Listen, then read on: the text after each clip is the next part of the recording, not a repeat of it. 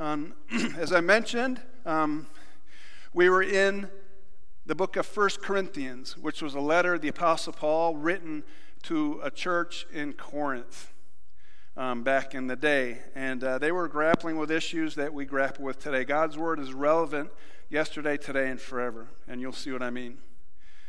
Have you ever disagreed with a family member or a friend or a business work coworker? On any issue whatsoever, whether it be a musical taste, whether it be a theological issue, whether it be a political issue or a lifestyle issue. I mean, we've all been there. I mean, in my own immediate family, we have different views on several subjects, and we get into arguments and uh, enjoy discussions like that. But in this congregation, there are those who will vote Republican, those who will vote Democrat, those who will vote independent. In our congregation, there are those who support wind turbines and those who don't. In, in this congregation, there are those who prefer hymns and those who prefer praise courses, like you heard this morning. In our congregation, there are those who will wear masks and continue to for several more weeks, months, and those who say, you know what, I, am okay. Um, there are those who will participate in a march for civil rights or whatever, and there, there are those who say, no, I don't, I don't think that's for me. And there are those here who uh, are grateful that the church is open and businesses are open. McDonald's is not yet open, uh, other than the drive through. But there are those who say it's safer to remain closed. And so it goes on and on. Well, we do have an enemy of the faith, the devil, and he would want us to divide over any issue. He doesn't care what issue it is, he just wants contention, especially in the church. Because when the church is divided, then they, they reveal a, such a negative witness to the world. Saying, why would I want to be with those hypocrites? They're just angry and judgmental and on and on. He doesn't care what the issue is. But we can decide if we will be peacemakers or if we'll participate in contention and division. Many say, man, I just wish we could get back, back to the Bible, get back to the early church. That's what we need to be. But if you look at the letters that Paul wrote, the Apostle Paul wrote to the early church, you'll discover that all these churches had issues. Nothing has changed, including the church in Corinth. The issue was whether they could eat a certain food or not. Paul, is it okay to consume food that's been sacrificed to idols or not? And we read in 1 Corinthians chapter 8 verse 1. Paul says, "Now about this food that you talk about, this food sacrificed to idols. We know that we all possess knowledge, but knowledge puffs up while love builds up. Those who think they know something do not yet know as they ought to know, but whoever loves God is known by God." Okay, that's as clear as mud. Thank you very much, Paul. Notice what he says. The very first verse he says, notice it's in quotes. We all possess knowledge. In other words, Paul was quoting them. Some people were saying, duh, everybody knows that. We all know that. Anyone who knows anything about this with any knowledge knows what the truth is. In other words, it was a phrase to end all arguments. After all, who can argue against what everybody already knows? Then Paul goes on, he says, You know what? Your knowledge puffs up. Your knowledge has an arrogance about it. It's a kind of I know what's best attitude that puffs up, where you just propel a lot of hot air. Furthermore, Paul goes on in verse 2 to say that your knowledge is blinding yourselves. You're your own worst enemy. Those who think they know something do not yet know as they ought to know.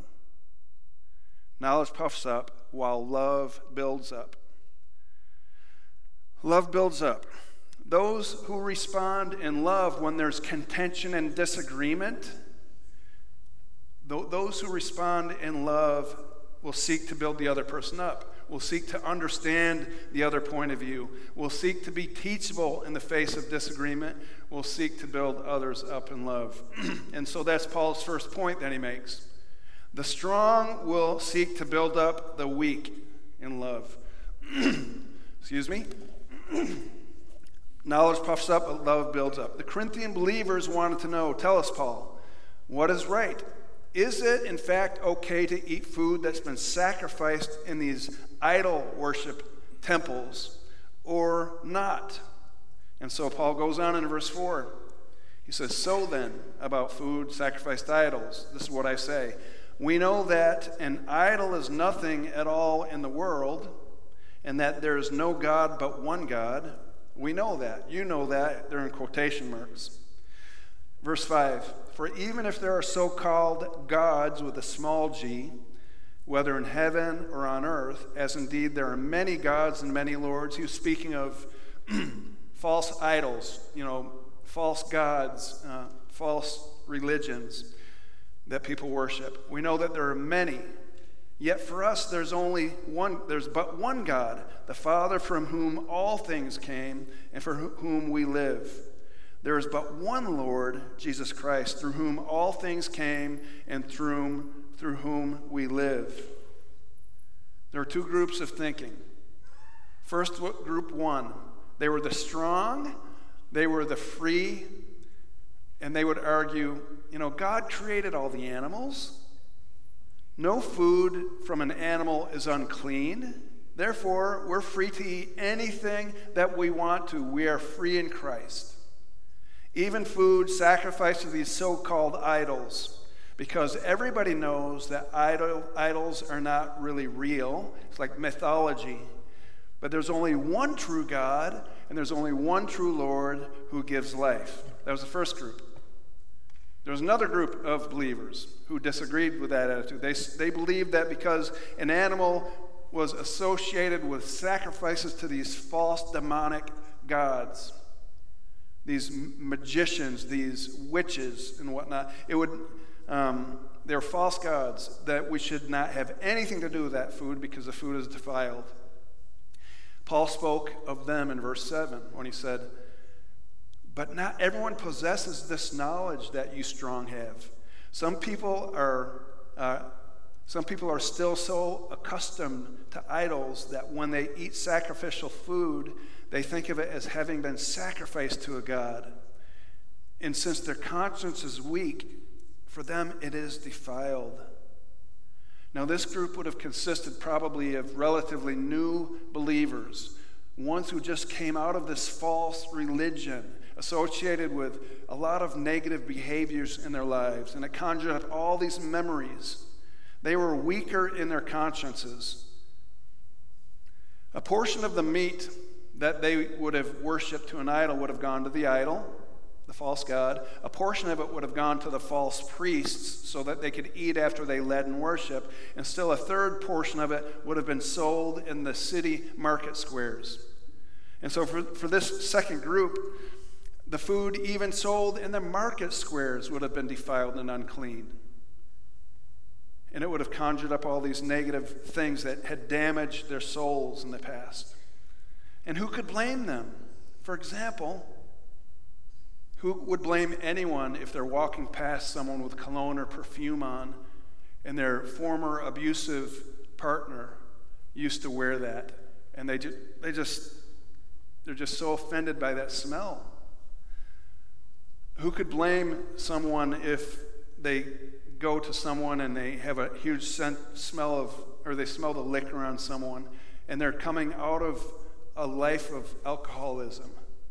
Or who could blame someone? You're walking down a mall and you see someone who reminds you of someone who bullied you, someone who attacked you, someone who demeaned you for years. And so it just conjures up all these negative thoughts and emotions and feelings. So the strong will seek to build up the weak in love. The mature believer will have understanding and sensitivity toward those who hold to different convictions than themselves because love builds up. Secondly, Paul wants to drive this point home. He said, The stronger will not allow what they consider to be their rights, the exercise of their rights, to be a stumbling block for the weak. There's a lot of discussion about our rights today. You know, you turn on any news station and people are fighting for their rights. But for those in Christ, food was a non issue for the mature. They were free in Christ to eat or not eat. In verse 8, he says, Food does not bring us near to God. We're no worse if we do not eat, and, but we're no better if we do eat. Paul acknowledged that food in and of itself carried no sinful power. It was a neutral thing. Just like all those list of things that are neutral, they're non essential to our eternal salvation. But Paul still offered this godly instruction in verse 9. He says, But, however, he says, be careful, however, that the exercise of your rights, your freedoms, uh, does not become a stumbling block to the weak. For if someone with a weak conscience sees you with all your knowledge, eating in an idol's temple, won't that person be emboldened to eat what is sacrificed to idols?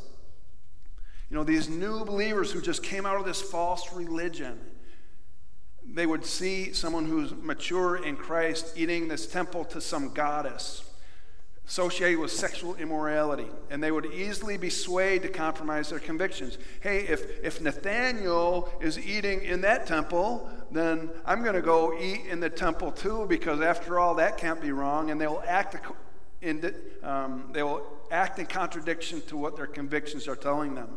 Paul reminds us in Romans 14, in another letter, he says, Whoever has doubts is condemned if they eat, because their eating is not from faith and everything that does not come from faith is a sin. And so we, by our rights, can cause others to stumble. The word stumbling block is proskomma in, the Greek language, of which the New Testament was written in. Proskomma.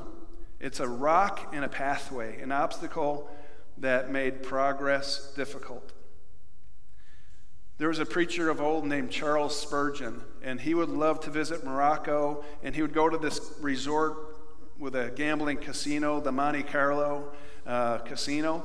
And but on the other side, there was this lavish garden, and he loved walking through the gardens there. He said they're the most beautiful gardens I've seen in the world. And so he and his friends would go and visit there and, and enjoy God's nature. But one day, after conversation with one of his friends, traveling companions, he decided that he would never return to this place, this garden. And the owner of the casino commented to Spurgeon's friend, he said, You hardly ever visit the gardens anymore. Well, since we don't gamble, sir, we don't feel like we should take advantage of your gardens, you know, when we don't contribute to your casinos. Nonsense, the man said. No, no. Many people who intend to gamble in my casino, they love the gardens. But I've noticed that when your group visits the gardens, then you attract other people who eventually become my gambling customers.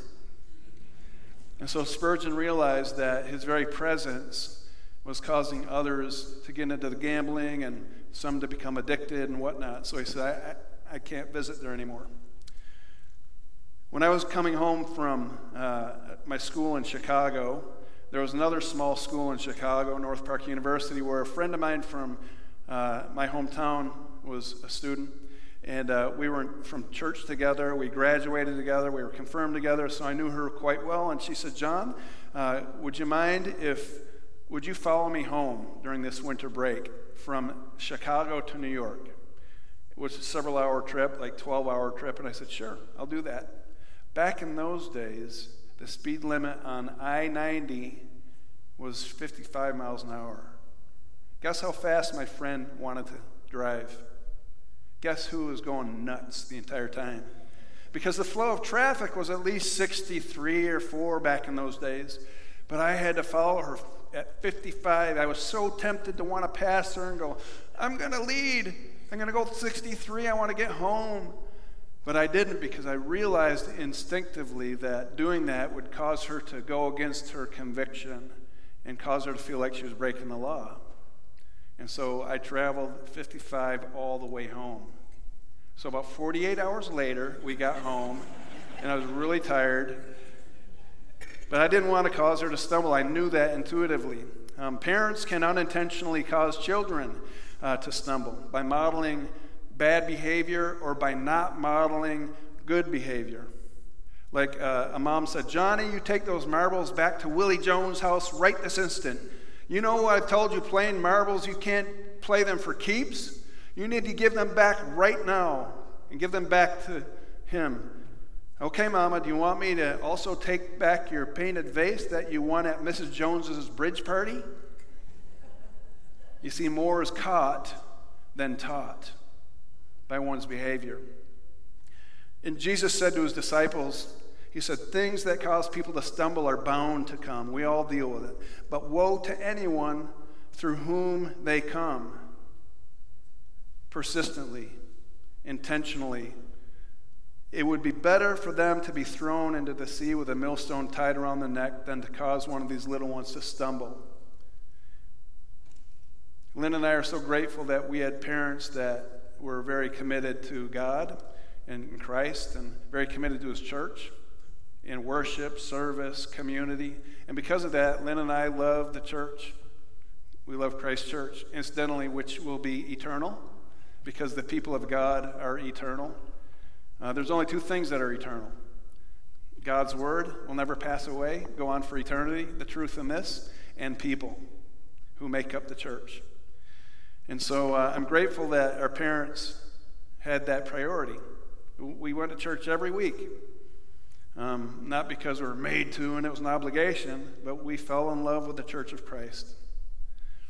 Um, they didn't cause us to stumble, therefore. It, you know, and many, uh, many times when I love watching sports too, uh, but in, in, a lot of sports there could be a foul or there could be a penalty because someone will, re, you know, push or trip or whatever, and sometimes that penalty uh, can result in a player getting ejected from the game or someone getting hurt seriously. We've seen that in the NFL and NBA and et cetera. Even in high school levels, people out with injuries. But there, there's a much greater damage to be done when one's, by one's behavior, hinder one's relationship with God. Because it's an eternal damage. It's not just a broken leg, it's a broken soul. And so God takes this thing of stumbling block very seriously. In verse 11, he says, So this weak brother or sister for whom Christ died is destroyed, is destroyed by your knowledge, by your freedom, by you standing on your rights and freedom, you can destroy another person. When you sin against them in this way, you wound their weak conscience and you sin against Christ. This word wound, if you're to look it up in a Greek, biblical Greek definition, it means to strike vigorously with many blows, causing great harm. So we all cause people to stumble. We, you know, as parents, you know, we all mess up, every single one of us. As seniors, we all are stumbling blocks to the freshmen at times by our behavior. But I think this is talking about persistent a lifestyle of persistent action which really cause your children or those younger than you to uh, take on those behaviors based on looking at your life. Finally, Paul says the strong are called to consider the rights of others even before their own. Last week, Pastor Jeremy was talking about this very subject. And he was saying that in the Constitution, we have all been given rights. You know, the Bill of Rights, First Amendment, freedom to religion, freedom of speech. Um, we have all these freedoms, but he mentioned last week that these freedoms given to us are freedoms for the individual. They are my rights, and, and they're good things, you know. We all want those freedoms as Americans. But as children of God, we're called to a higher law than our Constitution. It's the gospel, it's the law of love. And those rights are to put others first. They're other centric, not self centric, but other centric.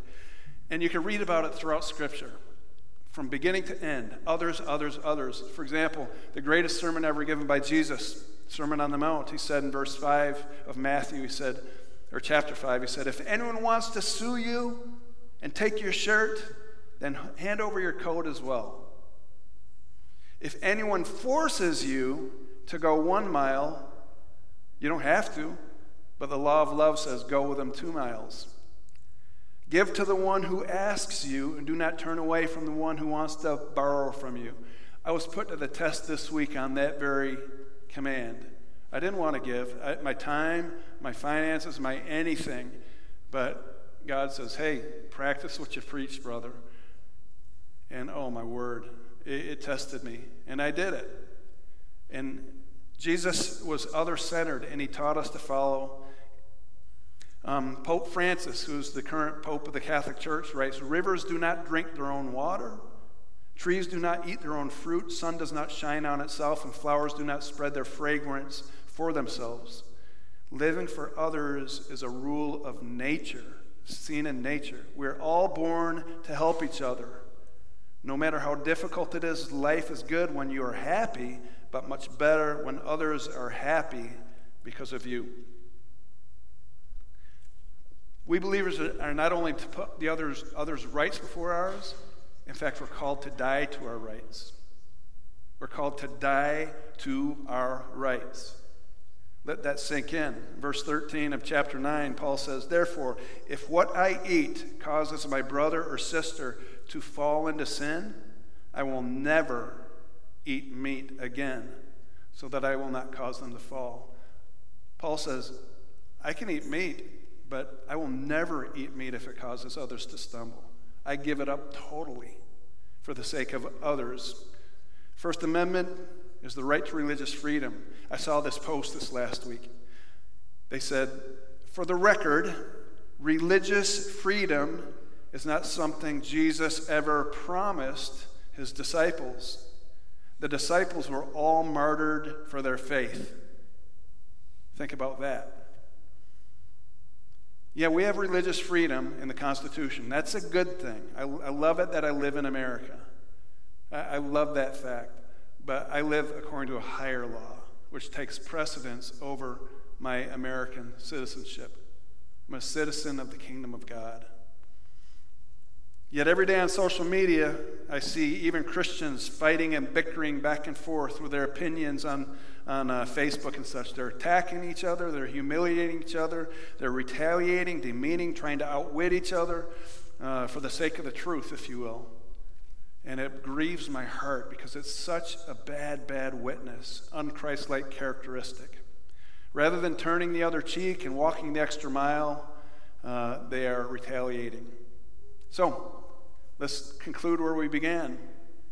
When we consider others, who disagree with us in any of those areas right there. By the way, that there are four or three things. I know you're all looking at the cartoon, right? Look at the left hand side of the sticks and the right hand side. We see each other, we see different issues differently, and that's okay when it comes to issues that are not clear in Scripture, and there are many that are non salvation oriented. One can make a logical defense for each of these positions up here, and it, but it's, it's good to have convictions. But here are the words of the Apostle Paul in his concluding remarks in chapter 9, verse 19. He says, Though I am a free, though I am free and belong to no one, I've made myself a slave to everyone or servant to win as many as possible. To the Jews, I became like a Jew to win the Jews. Skip down to verse 22. To the weak, I became weak to win the weak. I've become all things to all people, so that by all possible means I might save some. I do all this for the sake of the gospel, that I might share in its blessings. And then he wraps up his entire argument for these three chapters. So whether you eat or drink or whatever you do, do it all for the glory of God. Do not cause anyone to stumble, whether Jews or Greeks or Christians, Church of God, even as I try to please everyone in every way.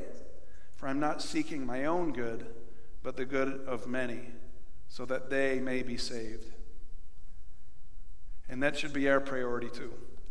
Um, there's only two things that will last forever the people sitting right next to you, they're going to last forever whether they're eternally alive with God or eternally separated.